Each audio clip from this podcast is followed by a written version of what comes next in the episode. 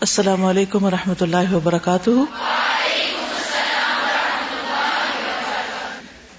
نحمد ونسلی علی رسول کریم اما بعد، فاعوذ باللہ من الشیطان الرجیم، بسم اللہ الرحمن الرحیم، رب شرح لی صدری ویسر لی امری وحلل اقدتم من لسانی یفقہ قولی۔ قل ان صلاتي ونسكي ومحياي ومماتي لله رب العالمين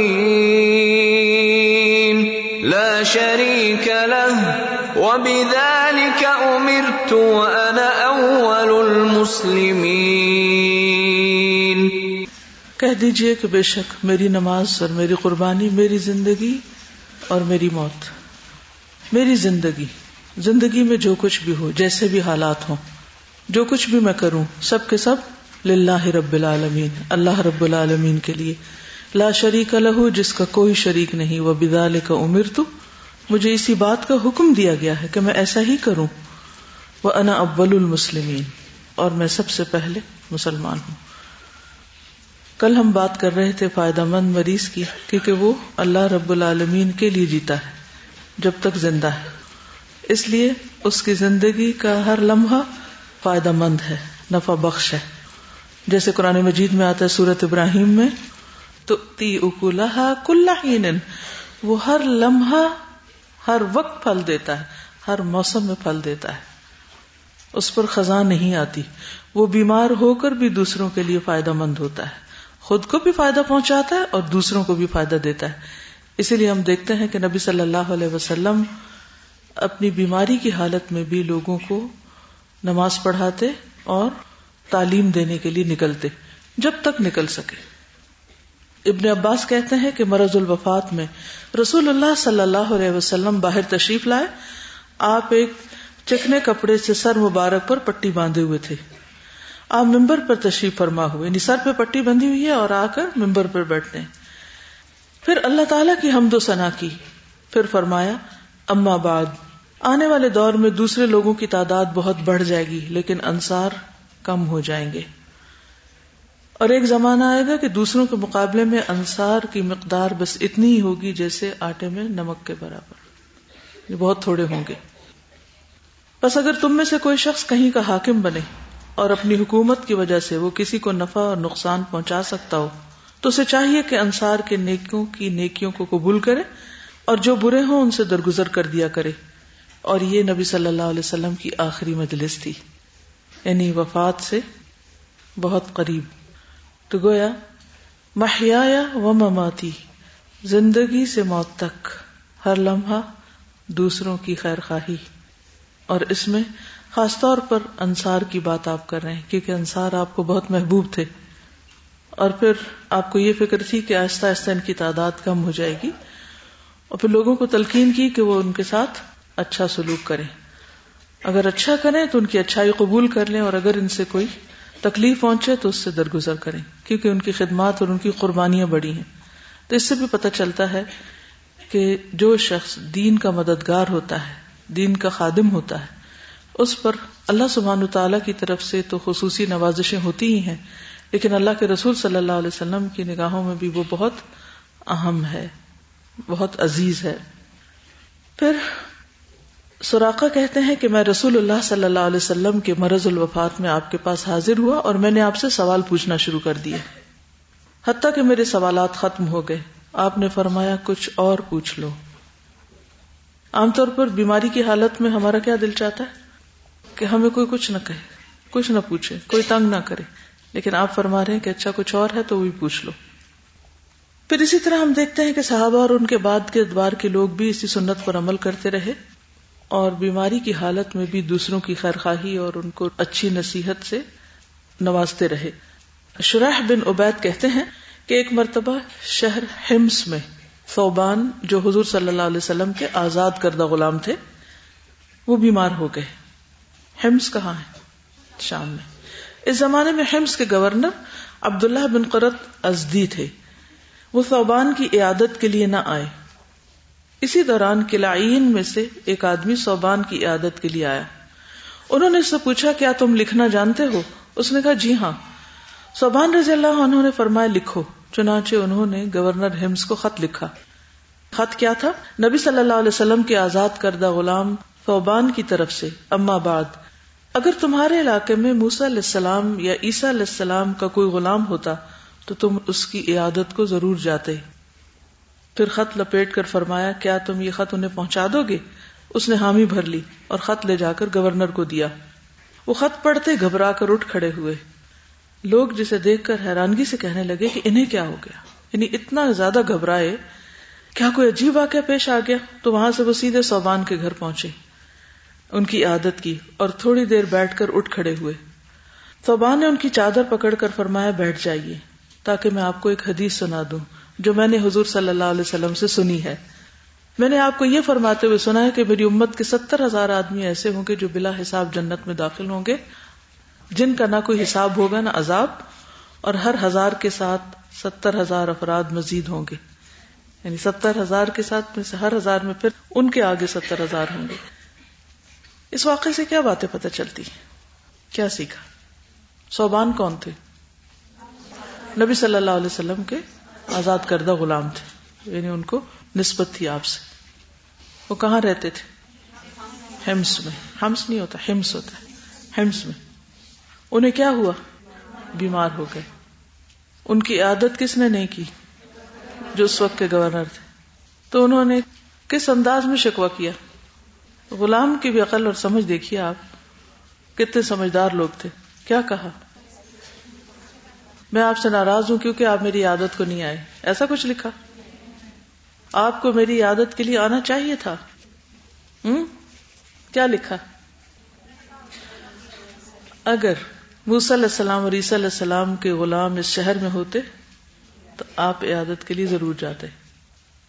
محمد صلی اللہ علیہ وسلم کے غلام یہاں موجود ہیں اور تم نہیں آئے۔ کہنے کا مطلب یہ تھا۔ موسی علیہ السلام اور عیسی علیہ السلام کا ذکر کیوں کیا؟ شام کا علاقہ جو تھا وہ اصلاً کس کے پاس تھا؟ روم تھا نا؟ عیسائیوں کا علاقہ تھا۔ تو انسان جس ملک میں ہوتا ہے، جس شہر میں ہوتا ہے، جس علاقے میں ہوتا ہے، اس کے جو نیٹو لوگ ہوتے ہیں، جو اس کے لوکل باشندے ہوتے ہیں، تو باہر سے آنے والے ان کا ایک خاص لحاظ پاس رکھتے تو بہت سمجھداری کے ساتھ انہوں نے اپنے دل کی بات کہی۔ تو گورنر فوراً اٹھ کر عیادت کو آگے اور تھوڑی دیر بیٹھ کر اٹھنے لگے۔ تو انہوں نے کہا، بیٹھ جائیے، میں آپ کو ایک حدیث سناتا ہوں۔ اس سے کیا پتا چلتا ہے؟ وہ بیمار تھے۔ ہوں۔ ہوں۔ ایٹموسفیئر میں چینج یا اپنی باڈی میں چینج کوئی بھی آتا ہے تو ہمارا پہلا ریئیکشن یہ ہوتا ہے کہ ہم کیا کیا کام اس چینج کی وجہ سے چھوڑ دیں گے۔ کہ مجھے یہ بیماری ہوگی اب میں یہ نہیں کر سکتی۔ ہم یہ نہیں سوچتے کہ ہم کیا کر سکتے ہیں۔ تو یہاں پہ بھی وہ بات ہے نا کہ خیر کا کام کرنے کا وہ کر رہے تھے اور ہم الٹا بالکل سوچتے ہیں۔ بالکل۔ گورنر کو انہوں نے جو خط لکھا، اس سے ہی پتا چلتا ہے کہ اگر کوئی غلطی پر ہو تو اس کو تواسو بالحق ضرور کرنا چاہیے۔ بالکل۔ یعنی ہم دل میں ہی شکایت رکھ کے بیٹھے رہتے ہیں، بدگمانی پالتے رہتے ہیں اور اس کو اتنا بڑا کر دیتے ہیں کہ پھر کسی وقت وہ پھٹ پڑتی اور بڑے بڑے نقصان کرتی۔ تو چھوٹی سی بات اگر ذہن میں آئی ہے تو دوسرے سے ذکر کر دینا چاہیے۔ لیکن آسان انداز میں شکوا چاہے اللہ سے ہو، چاہے بندوں سے، وہ انسان کی قیمت کم کر دیتا ہے۔ دوسروں کی نگاہوں میں۔ ٹھیک ہے نا؟ یعنی یہ ہمیشہ یاد رکھیے۔ اس لیے کبھی شکایت کرنی پڑے شکوا کرنا پڑے، تو اس کا خوبصورت انداز سیکھیے کہ کس طرح دوسرے کو متوجہ کیا جا سکتا ہے۔ مطلب ایک شخص کی نگاہ میں آپ کی بہت قدر و قیمت اور ویلی ہو سکتی ہے۔ لیکن جب آپ شکایتیں شروع کرتے ہیں، تو ایک دم کہاں آ جاتے ہیں؟ گراف نیچے گرنے لگتا ہے۔ کیوں؟ شکر اور شکوے میں فرق ہے نا۔ عورتیں جہنم میں کیوں زیادہ ہوں گی؟ ناشکری کی وجہ سے۔ بہت زیادہ شکوے شکایتوں کی وجہ سے۔ کمپلینٹس کمپلینٹس تو مردوں کی نسبت بھی عورتوں کے اندر یہ بیماری زیادہ ہے۔ تو ہمیں اس میں اور زیادہ محتاط ہونا ہے۔ خود کو اور زیادہ کنٹرول کرنا ہے۔ کہ ہمیں ایسا نہیں کرنا۔ اور اگر ضرورت پیش آ رہی ہے تو اس کے کرنے کا بہتر سے بہتر انداز کیا ہو سکتا ہے، وہ جاننا ہے۔ ہوں کیسے سیکھیں گے؟ کیا کریں گے؟ نمبر ایک، ایسے ہی لوگوں سے سیکھیں گے۔ سراط اللہ دینا انمتا علیہم۔ کہ ان کے ہاں کیا طریقہ تھا؟ شکایت کا آسن طریقہ کیا ہے؟ شکوا کرنا ہو تو انداز کیا ہونا چاہیے؟ کیونکہ یہ آپ کے بہیویئر اور معاملات سے تعلق رکھتا ہے نا۔ آپ بتائیے۔ استاذہ جیسے میں یہ اس کو پلیس ایسے کر رہی ہوں جیسے ہم سب مائیں بھی ہیں نا تو ماں کا ایک بڑا اونچا رتبہ اور درجہ ہوتا ہے لیکن وہ عموماً پس رہی ہوتی ہے اور خدمتوں میں لگی ہوتی ہے۔ اور اس کی وجہ سے ایسی شکایتی سا انداز ہوتا ہے۔ تو اس میں اگر ہم بچوں سے بجائے اس کے کہ ان کو اس طریقے سے ٹانٹ کریں کہ تم نے کمرہ نہیں سمیٹا تھا اور ہمیں یہ کرنا بجائے یا باپ سے ان کی شکایتیں کریں۔ بالکل۔ کیونکہ بہت دفعہ مائیں کیا کرتی ہیں؟ باپ سے شکایتیں کرتی ہیں اور آپ دیکھیے کہ بچے کی نظر میں ماں کا اس وقت کیا مقام ہوگا؟ بالکل۔ جب وہ اس کے منہ کے سامنے اس کو ذلیل کر رہی ہے باپ کی نگاہوں بالکل بالکل۔ یعنی کس قدر خطرناک کام ہے۔ لیکن اکثر لوگ ریئلائز بھی نہیں کرتے کہ وہ کتنی سنگین قسم کی غلطی کر رہے ہیں۔ یعنی اگر آپ کو باپ سے شکایت کرنی ہے یا مسئلہ ڈسکس کرنا ہی ہے تو بچے کے سامنے مت کریں۔ ورنہ بچے کے اندر کیا آتا ہے کہ نہ ماں مجھے چاہتی ہے نہ باپ مجھے چاہتا ہے۔ برا تو میں ہوں ہی۔ لہٰذا اور کچھ برائیاں کر لوں کیا فرق پڑتا ہے؟ پھر نیچے نیچے آ جاتا ہے۔ جی آپ کو یہ انبیاء کی زندگی سے بھی پتہ چلتا تھا ایوب علیہ السلام نے کیا فرمایا تھا کہ ربی انی مسن یا دور انت ارحم الراحمین۔ Yes. یہ بھی شکایت کا ایک اعلیٰ انداز ہے۔ یعنی کہ دعا کا بھی اور اپنی تکلیف کو بیان کرنے کا بھی۔ جی۔ یس شابش۔ یعقوب علیہ السلام نے کہا تھا، انما اشکو بثی و حزنی اللہ بندوں سے نہیں، میں اللہ کے سامنے اپنا شکوہ رکھتا ہوں کہ میرے ساتھ یہ لوگ کیا کر رہے ہیں۔ کسی بھی کام کو کرنے کا اصل یا اچھا انداز جو ہے، اس کا تعلق حکمت سے ہوتا ہے نا، کہ بندے کے اندر حکمت ہو، سمجھداری ہو، معاملات کرنے آتے ہوں۔ بعض لوگ دنیا کے معاملات میں بہت عقل مند ہوتے ہیں، لیکن دین کے معاملے میں زیرو ہوتے ہیں۔ اسی طرح بعض لوگ ویسے بہت ذہین عقل مند پڑھے لکھے ہائیلی کوالیفائڈ ہوتے ہیں۔ لیکن بندوں کے ساتھ ریلیشن شپ میں سوائے شکووں کے کچھ نہیں آتا۔ تو ہماری اکثر پرابلم یہی معاملات میں، تعلقات میں کہ ہمیں حکمت نہیں آتی اور حکمت اللہ دیتا ہے۔ حکمت فقدوت یا خیرن کثیرہ علم جاننے کا نام ہوتا ہے اور حکمت how to implement that knowledge اس علم پر عمل کیسے کرنا ہے؟ آپ نے دیکھو کہ بہت سے لوگ سو میں سے سو ترجمے میں نمبر لیں گے۔ پوری تفسیر کا جواب ہنڈریڈ پرسینٹ درست لکھیں گے۔ لیکن اسی تفسیر کو اگر انہیں عملی زندگی میں اپلائی کرنا ہے دے ڈونٹ نو ان کو پتہ ہی نہیں کہ انہوں نے عمل کیسے کرنا ہے۔ تو حیرت سے آنکھیں کھلی رہتی ہیں کہ اتنے ذہین اور قابل لوگ ان کو اتنا نہیں پتا کہ اس علم پہ عمل کیسے کرنا ہے۔ تو حکمت پر پہلے بھی کافی باتیں ہوئی ہیں، وہ اللہ سے مانگنی چاہیے اور جب تک علم کے ساتھ حکمت نہیں آتی، علم خطرناک بھی ہوتا ہے۔ انسان کے لیے وبال جان بھی بن جاتا ہے۔ اس لیے بہت ضروری ہے کہ ہم تجربہ، مشاہدہ، اچھی صحبت، دوسروں کی آبزرویشن کہ وہ مختلف معاملات میں کس طرح ڈیل کرتے ہیں۔ کامیاب لوگوں کی زندگیوں کا مطالعہ کہ انہوں نے مختلف کام کیسے کیے اور کامیابی کمانا صرف ڈھیروں مال کمانا نہیں ہوتا۔ چلیے، آگے چلتے ہیں۔ اصل بات یہاں پر یہ ہے کہ صوبان جو حضور صلی اللہ علیہ وسلم کے غلام رہے ہیں، غلام ہیں، آپ سے بہت سا علم سیکھا، تو وہ گورنر کو اس وقت ایسے نہیں جانے دیتے، بلکہ ایک اچھی بات سکھا کے بھیجتے ہیں، جبکہ وہ خود بیمار ہیں۔ تو کتنے ہی مریض جن کے پاس علم ہوتا ہے حکمت ہوتی ہے لیکن اگر کوئی ان کے پاس عیادت کے لیے آئے تو اس سے کچھ بھی شیئر نہیں کرتے۔ بیمار ہونا تو دور کی بات، ہم صحت کی حالت میں نہیں کرتے۔ عیادت کے لیے آنے والوں کو تعلیم دینا۔ حسن سے روایت ہے، حسن بصری سے کہ ہم ماقل بن یسار کے پاس ان کی عیادت کے لیے آئے۔ پھر عبید اللہ ان کے پاس آئے تو ان سے ماقل نے کہا کہ میں تم سے ایسی حدیث بیان کرتا ہوں جو میں نے رسول اللہ صلی اللہ علیہ وسلم سے سنی ہے۔ آپ نے فرمایا، جو شخص مسلمان ریت کا حاکم ہو اور وہ اس حال میں مر جائے کہ ان سے خیانت کرنے والا ہو، تو اللہ تعالیٰ اس پر جنت حرام کر دے گا۔ یعنی کہ کوئی بھی حکمران جو اپنی رعایا کے ساتھ اس کے مال میں، اس کے حقوق میں کسی بھی چیز میں خیانت کر رہا ہو، ان کو دھوکہ دے رہا ہو، تو وہ اپنی جنت حرام کر لیتا ہے۔ کثیر بن مرہ کہتے ہیں کہ اپنے مرض الوفات میں معاذ بن جبل، معاذ بن جبل کون ہے؟ صحابی رسول ہیں صلی اللہ علیہ وسلم۔ انہوں نے ہم سے فرمایا کہ میں نے رسول اللہ صلی اللہ علیہ وسلم کی ایک حدیث سن رکھی ہے جو اب تک تم سے چھپاتا رہا ہوں، اب بیان کرتا ہوں۔ میں نے رسول اللہ صلی اللہ علیہ وسلم کو یہ فرماتے ہوئے سنا کہ جس شخص کا آخری کلام لا الہ الا اللہ ہو، اس کے لیے جنت واجب ہو گئی۔ لیکن آپ کو یاد ہے شروع میں جب میں نے سبجیکٹ شروع کرایا تھا تو اس وقت بتایا تھا کہ کتنے ہی لوگوں کی وفات کے وقت ان کے لیے لا الہ الا اللہ پڑھنا بہت ہی مشکل ہو گیا۔ یوسف بن عبداللہ بن سلام کہتے ہیں کہ میں ابو دردا کے پاس ان کے مرض الموت میں آیا۔ تو انہوں نے فرمایا بتیجے کیسے آنا ہوا؟ میں نے عرض کیا، محض آپ کے اور میرے والد عبداللہ بن سلام کی دوستی کی وجہ سے. یعنی میرے اور آپ کے والد آپس میں دوست تھے۔ انہوں نے فرمایا، زندگی کے اس لمحے میں جھوٹ بولنا بہت بری بات ہوگی۔ یعنی اگر واقعی یہی بات ہے تو ٹھیک ہے، ورنہ اگر تم نے ایک بات بنائی تو یہ پھر جھوٹ ہوگا اور یہ جھوٹ اس وقت ٹھیک نہیں۔ میں نے رسول اللہ صلی اللہ علیہ وسلم کو یہ فرماتے ہوئے سنا ہے کہ جو شخص وضو کرے اور خوب اچھی طرح کرے پھر دو رکعتیں مکمل خوشبو کے ساتھ پڑھے، پھر اللہ سے اپنے گناہوں کی معافی مانگے، تو اللہ اسے ضرور بخش دے گا۔ اب یہ بھی مرض الموت میں ہے۔ تو ایسے واقعات آپ بھی جمع کر سکتے ہیں، پڑھ سکتے ہیں کہ مرض الموت میں مختلف صحابہ نے، نیک لوگوں نے کیا کیا کام کیے۔ کیسے کیسے تعلیم دی، حتیٰ کہ ان کے پاس کوئی آخری امانت، علم کی بھی تھی، تو وہ بھی انہوں نے لوٹا دی، جیسے معاذ بن جبل ہیں۔ پھر دوسروں کو ترغیب دینے والی احادیث سنانا۔ امر بن اوس کہتے ہیں کہ امبسا بن ابی سفیان نے اپنی اس بیماری میں جس میں ان کی وفات ہو گئی، یہ بھی فوت ہونے کے قریب ہیں۔ مجھ سے ایک ایسی حدیث بیان کی جس سے خوشی ہوتی ہے۔ فرمایا کہ میں نے امر حبیبہ سے سنا، رضی اللہ تعالیٰ عنہ۔ فرماتی ہیں کہ میں نے رسول اللہ صلی اللہ علیہ وسلم سے سنا۔ آپ فرماتے ہیں کہ جس آدمی نے دن اور رات میں بارہ رکتیں فرض کے علاوہ پڑھی یعنی بارہ سنتیں، سنن رواتب جس کا تھے تو اس کے لیے اس کے بدلے میں اللہ تعالیٰ جنت میں مکان بنائیں گے۔ ام حبیبہ فرماتی ہیں کہ میں نے جس وقت سے رسول اللہ صلی اللہ علیہ وسلم سے سنا، میں نے ان کو نہیں چھوڑا۔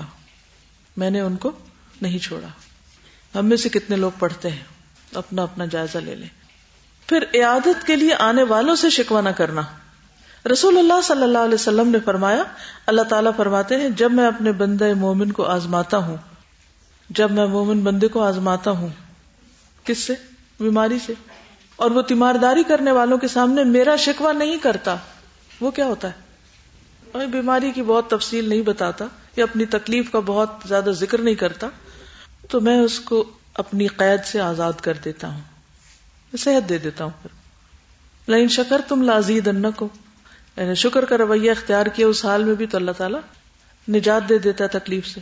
اور اس کے پہلے گوشت کے بس بہترین گوشت اور اس کے پہلے خون کے بدلے بہترین خون دے دیتا ہوں اور وہ سر نو عمل کرتا ہے نہیں پھر سے وہ ایکٹیو ہو جاتا ہے۔ کہ کبھی وہ بیمار ہوا ہی نہیں تھا۔ عیادت کے لیے آنے والوں کو دعائیں دینا۔ اسامہ بن زید رضی اللہ عنہ سے مروی ہے کہ جب مرض الوفات میں نبی کریم صلی اللہ علیہ وسلم کی طبیعت بوجھل ہوئی، پھر یاد رکھیے، کون سا موقع ہے؟ وفات کا۔ اور میرے ساتھ کچھ لوگ مدینہ منورہ آ گئے۔ میں نبی صلی اللہ علیہ وسلم کی خدمت میں حاضر ہوا۔ آپ خاموش تھے اور کسی سے بات نہیں کر رہے تھے۔ مجھے دیکھ کر نبی صلی اللہ علیہ وسلم نے آسمان کی طرف ہاتھ اٹھائے اور مجھ پر پھیر دیے۔ میں سمجھ گیا آپ میرے لیے دعا کر رہے ہیں۔ یعنی یا تو آپ کسی کو کچھ سکھائیے یا آپ دوسرے کے لیے دعا کیجیے۔ دعا کیوں کرے مریض؟ یس۔ مریض کی دعا قبول ہوتی ہے۔ یعنی مرض میں انسان کو ایک فراغت تو ہوتی ہے۔ حضرت اسامہ جو تھے وہ بہت عزیز تھے نبی صلی اللہ علیہ وسلم کو۔ امر بل معروف اور نہیں انل منکر کرنا۔ اس وقت بھی اپنے اس فریضے سے غافل نہیں رہنا۔ ایک نوجوان حضرت عمر کی عیادت کے لیے آیا اور کہنے لگا، اے امیر المؤمنین، آپ کو خوشخبری ہو۔ اللہ تعالیٰ کی طرف سے آپ نے رسول اللہ صلی اللہ علیہ وسلم کی صحبت اٹھائی یعنی آپ ان کے صحابی تھے۔ جب وہ نوجوان جانے لگا، تو اس کا تہبند لٹک رہا تھا۔ یعنی ٹخنوں کے نیچے۔ عمر رضی اللہ عنہ نے فرمایا، اس لڑکے کو میرے پاس واپس بلاؤ۔ وہ جاتے ہوئے دیکھا، ویسے نظر نہیں آیا ہوگا جب آیا تو۔ تو انہوں نے فرمایا، بھتیجے، یہ اپنا کپڑا اوپر اٹھائے رکھو۔ اس سے تمہارا کپڑا بھی زیادہ دنوں چلے گا۔ اپنا پاؤں کے نیچے آ کے تو پٹ جاتے ہیں کپڑے۔ اور تمہارے رب سے تقوا کا بھی باعث ہے۔ یعنی تقوا کی علامت بھی ہے۔ وہ بیمار پڑے ہیں۔ لیکن فرض سے غافل نہیں۔ جہاں تک امر بالمعروف اور نہیں انل منکر کا تعلق ہے یعنی کوئی برائی کر رہا ہو کسی کو غلط کام کرتے آپ دیکھتے ہیں تو آپ لوگ کیا کرتے ہیں؟ Okay let them mind their own business اور اور کیا کرتے ہیں؟ ذرا سوچیے ٹھنڈے دل سوچیے کہ آپ کے سامنے کوئی غلط کام کر رہا ہے۔ Yes this is most common practice ساتھ والے کو بتاتے دیکھا تم نے؟ اور پھر لمبا تبصرہ۔ وہ تو آ کے چلا گیا لیکن تبصرہ گھنٹوں چلتا رہا۔ غیبت غیبت غیبت۔ یا اندر ہی اندر خود غصہ ہی کرتے رہتے۔ چلو، وہ بھی ایمان کا آخری درجہ۔ ہے دل چاہے بھی تو ہمت نہیں پکڑتے، کیونکہ ان سے ڈر لگتا ہے ہمیں۔ یعنی اپنے آپ کو نیک سمجھ کے دوسرے کو لیٹ ڈاؤن کرتے ہیں اور ہاں۔ اس کو منع کرنے کے بجائے خود اس کو فالو کرنے لگتا ہم کہتے ہیں بھی تو قرآن پڑھا ہوا ہے۔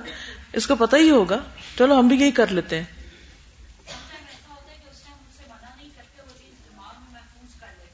بالکل۔ یہ ایک اور طریقہ ہے کہ سم ٹائم ہم اس کو منع نہیں کرتے، دل میں رکھ لیتے ہیں اور پھر اگر وہ کسی وقت ہمیں منع کرے تو ہم اس کی برائی یاد دلاتے ہیں۔ دیکھا، تم فلاں وقت نہیں ایسے کر رہے تھے۔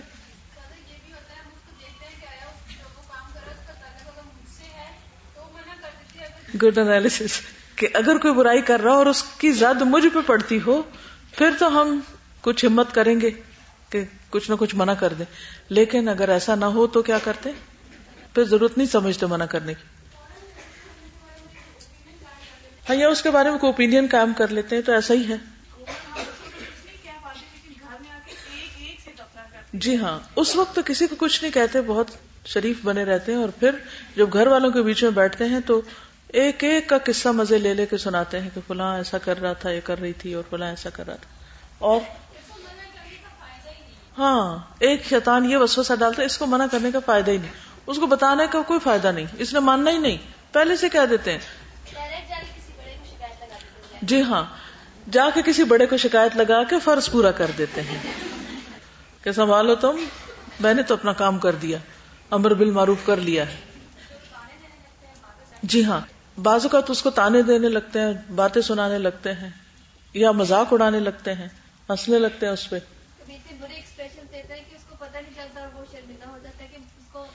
جی بعض اوقات برے ایکسپریشن دیتے ہیں لیکن یہ نہیں اس کو بتاتے کہ کس بات پہ دے رہے ہیں کیونکہ اس کو خود بھی سمجھ نہیں ہوتی کہ وہ کیا کر رہا ہے۔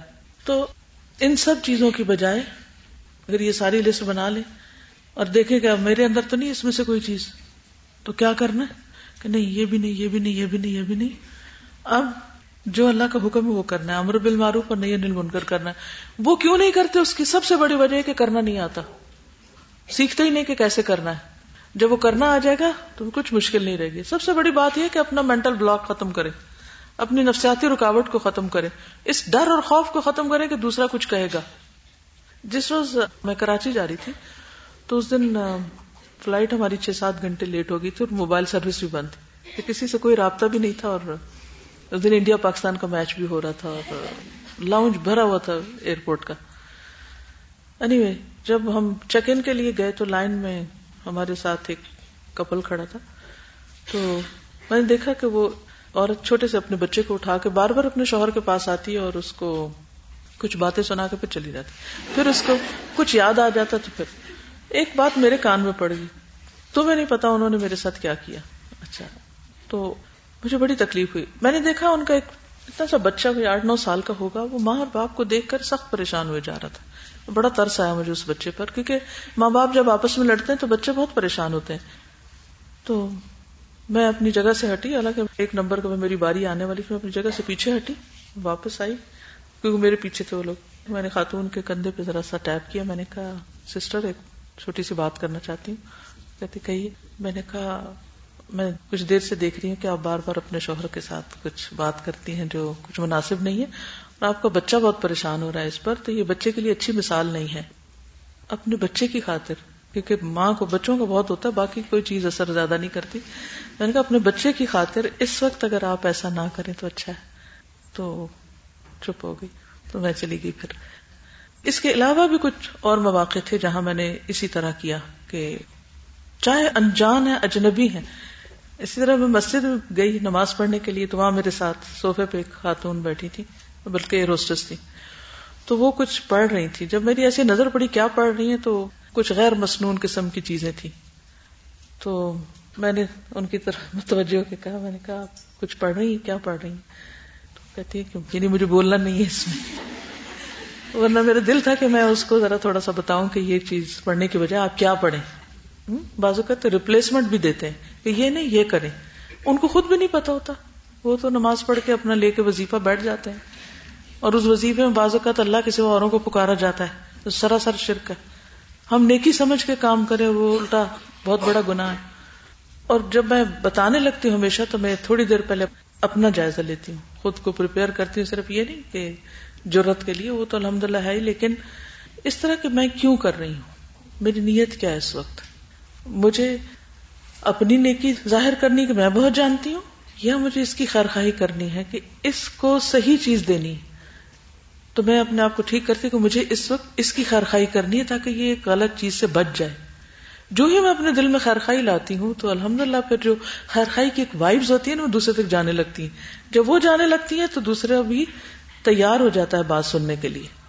تو کسی سے بھی اگر واقعی ہمیں ہمدردی ہے اور ہم ان کو جہنم کی آگ سے بچانا چاہتے ہیں، تو پھر ہمیں اس کام کو کرنا ہی ہوگا۔ اور اسے پھیلانے کی بچائے اس سے ذکر کر، اس سے کر، اس سے کر، اسی کو بتانا ہوگا۔ آسن طریقے سے بتانا ہوگا، خیر خواہی سے بتانا ہوگا۔ بول کے بتانا ہوگا، نہیں بول کے بتا سکتے، لکھ کر بتانا ہوگا۔ کسی بھی طریقے سے، تاکہ مسئلہ حل ہو، نہ کہ مسئلہ بگڑ جائے۔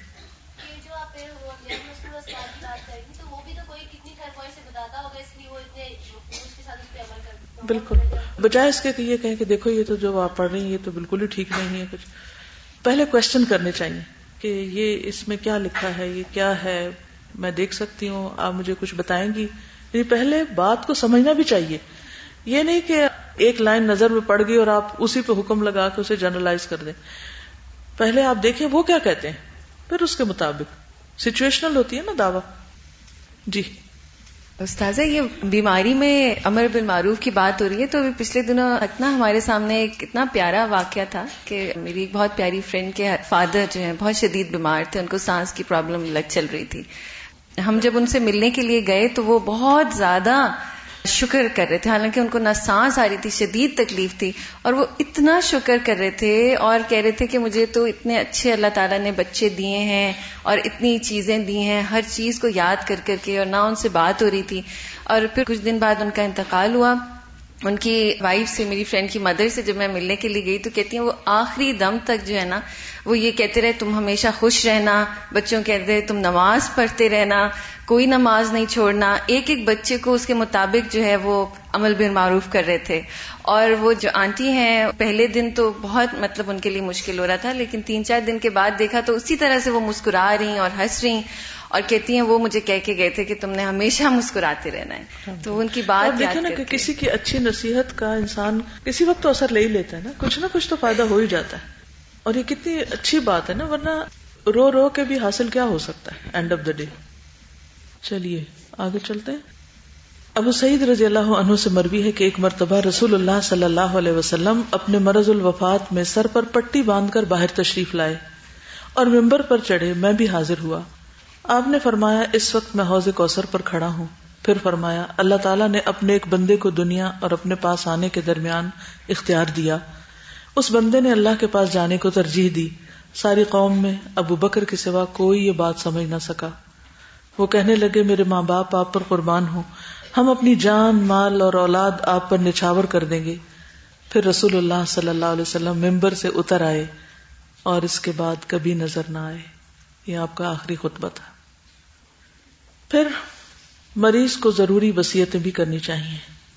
حضرت عائشہ کہتی ہیں کہ رسول اللہ صلی اللہ علیہ وسلم نے اپنی مرض الموت میں فرمایا، میں نے ارادہ کیا تھا کہ ابو بکر اور ان کے بیٹے کو بلا بھیجوں اور انہیں وسیعت کر دوں۔ کہیں ایسا نہ ہو کہ میرے بات کہنے والے کچھ اور کہیں یا آرزو کرنے والے کسی اور بات کی آرزو کریں۔ یعنی میں بات واضح کر جاؤں۔ پھر موت کی تمنا نہیں کرنی چاہیے۔ خواہ تکلیف کتنی بھی زیادہ کیوں نہ ہو۔ رسول اللہ صلی اللہ علیہ وسلم نے فرمایا، تم میں کوئی شخص موت کی تمنا نہ کرے، کیونکہ اگر وہ نیک ہوگا تو امید ہے کہ اس کے اعمال میں اور اضافہ ہو جائے گا، اور اگر وہ برا ہے تو ممکن ہے وہ توبہ ہی کر لے۔ تو اس لیے کبھی موت نہ مانگے انسان۔ رسول اللہ صلی اللہ علیہ وسلم نے فرمایا، تم میں سے کوئی موت کی خواہش نہ کرے، اور نہ ہی موت آنے سے پہلے اس کی دعا مانگے، کیونکہ جب تم میں کوئی آدمی فوت ہو جاتا ہے تو اس کے اعمال منقطع ہو جاتے ہیں، ختم ہو جاتے ہیں۔ اور مومن کی عمر تو اس کو بھلائی ہی میں زیادہ کرتی ہے۔ اگر صحت مند ہے تو بھی وہ نیکیوں میں دوڑتا ہے، اور اگر وہ بیمار ہے تو بیماری بھی اس کے گناہوں کا کفارہ بن جاتی ہے اور اس کی نیکیوں میں اضافے کا ذریعہ ہوتی ہے۔ پھر بیمار خود بھی مایوسی کی باتیں نہ کرے۔ ہشام اپنے والے سے روایت کرتے انہوں نے کہا کہ میں اور عبداللہ بن زبیر قتل سے دس دن پہلے اسما رضی اللہ عنہ کے پاس گئے۔ ان کو کوئی تکلیف تھی۔ عبداللہ نے ان سے کہا، کیسی طبیعت ہے؟ کہا، مجھے تکلیف ہے۔ عبداللہ نے کہا، اور مجھے موت درپیش ہے۔ اسما نے کہا، شاید تم چاہتے ہو کہ میں مر جاؤں، اس لیے تم اس کی تمنا کر رہے ہو۔ ایسا نہ کرو، اللہ کی قسم، میں موت نہیں چاہتی۔ جب تک تمہارا ایک فیصلہ نہ ہو جائے۔ یا تو تم قتل کر دیے جاؤ، اور میں اس پہ صبر کروں، یا تم فتح پا جاؤ اور میری آنکھیں ٹھنڈی ہوں۔ خبردار، کسی ایسی تجویز پر جس پر تمہیں اتفاق نہ ہو، موت کے ڈر سے راضی نہ ہو جانا۔ عبداللہ کے دل میں یہ تھا کہ یہ قتل ہو جائیں گے تو ان کی والدہ کو صدمہ اٹھانا پڑے گا۔ تو اس لیے وہ چاہتے تھے کہ وہ ان سے پہلے چلی جائیں لیکن حضرت اسمت کیا چاہتی تھی؟ کہ وہ مرتے دم تک حق پر استقامت اختیار کریں۔ موت کی تمنا کی بجائے کیا دعا مانگنی چاہیے پھر؟ رسول اللہ صلی اللہ علیہ وسلم نے فرمایا، تم میں سے کوئی کسی مصیبت کے آنے کی وجہ سے موت کی تمنا اور خواہش نہ کرے۔ اور اگر اسے ضرور ہی موت کی خواہش کرنا ہو تو کہے اللہ احینی ما کانت الحیات خیر علی و توفنی اذا کانت الوفات خیر علی اے اللہ، جب تک میرے لیے زندگی بہتر ہو، مجھے زندہ رکھ، اور جب میرے لیے وفات بہتر ہو، تو مجھے وفات دے دے۔ پھر یہ ہے کہ مرض الموت میں جو وسیعت انسان کرے، اس میں خصوصاً اپنے کفن، دفن، غسل، جنازے، اور اس کے علاوہ قبر، اور جو بھی مزید چاہے۔ سعد بن نبی وقاص نے اپنے مرض الموت میں فرمایا، میرے لیے لہد والی قبر بنانا۔ اور اس پر کچھ کچی اینٹیں لگانا، جیسے رسول اللہ صلی اللہ علیہ وسلم کے لیے قبر بنائی گئی۔ یہ کتنی اچھی وسیعت ہے۔ بغلی قبر۔ ایک ہوتی ہے نا، سیدھی شک ہوتی ہے، اور ایک ہوتی ہے نیچے کھودنے کے بعد پھر سائڈ پر، اندر کی طرف۔ اور پھر مردے کو اس کے اندر رکھ دیا جاتا ہے اور آگے سے اینٹیں لگا دی جاتی تو اس کے لیے وسیعت کی۔ اسما بن ابھی بکر نے اپنے گھر والوں سے کہا، جب میں مر جاؤں تو میرے کپڑوں کو خوشبو لگا دینا، پھر میرے بدن پر ہنوت لگانا۔ لیکن میرے کفن پر نہ چھڑکنا، کیونکہ وہ پھیلے گی، اور میرے جنازے کے ساتھ آگ نہ رکھنا۔ اس کے علاوہ بھی انشاءاللہ اللہ آگے آپ جب وسیعت کا باب پڑھیں گے تو اس میں مزید باتیں وسیعت سے متعلق ہوں گی۔ آج کے لیے اتنا ہی کافی ہے۔ کل کا ایک واقعہ کسی نے اپنا لکھ کر دیا ہے، چونکہ اس ورتھ شیئرنگ تو آپ کے ساتھ شیئر کروں گی۔ یہ اللہ سے اچھا گمان رکھے۔ یعنی ہم نے بات کی تھی نا کہ مریض کو اللہ کے بارے میں اچھا گمان رکھنا چاہیے، ناراض نہیں ہونا چاہیے، شکوہ شکایت نہیں کرنی چاہیے۔ تو کہتے ہیں کہ کچھ دن پہلے جب مجھے بریک ہوئی تو بہت سخت بھوک لگی تھی اور میرے پاس صرف دس روپے تھے۔ میں نے وہ دس روپے نکالے اور کیفے جانے لگی۔ لیکن پھر میں نے سوچا کہ میرے پاس اتنی گنجائش نہیں، اس لیے دوبارہ واپس آ گئی کہ دس روپے میں کیا ملے گا۔ تو اس نے سوچا کہ میں ان دس روپوں کو صدقہ ہی کر دیتی ہوں۔ میں اپنی بھوک اور خواہش کو مار کر دس روپے صدقہ کرنے کے لیے رکھ دی اور زبان سے بول کر کہا، اللہ، میں صرف آپ کے لیے اپنی خواہش اور بھوک پہ کنٹرول کر رہی ہوں۔ آپ اس کا اجر مجھے آخرت میں دینا۔ پھر میں نے وہ پیسے صدقہ باکس میں ڈال دیے۔ یہ صدقہ کر کے اس وقت جو خوشی مجھے نصیب ہوئی میں آپ کو بتا نہیں سکتی۔ کچھ دنوں بعد جب میں گھر گئی تو جاتے ہی مجھے میری بہن نے پندرہ ہزار روپے دیے۔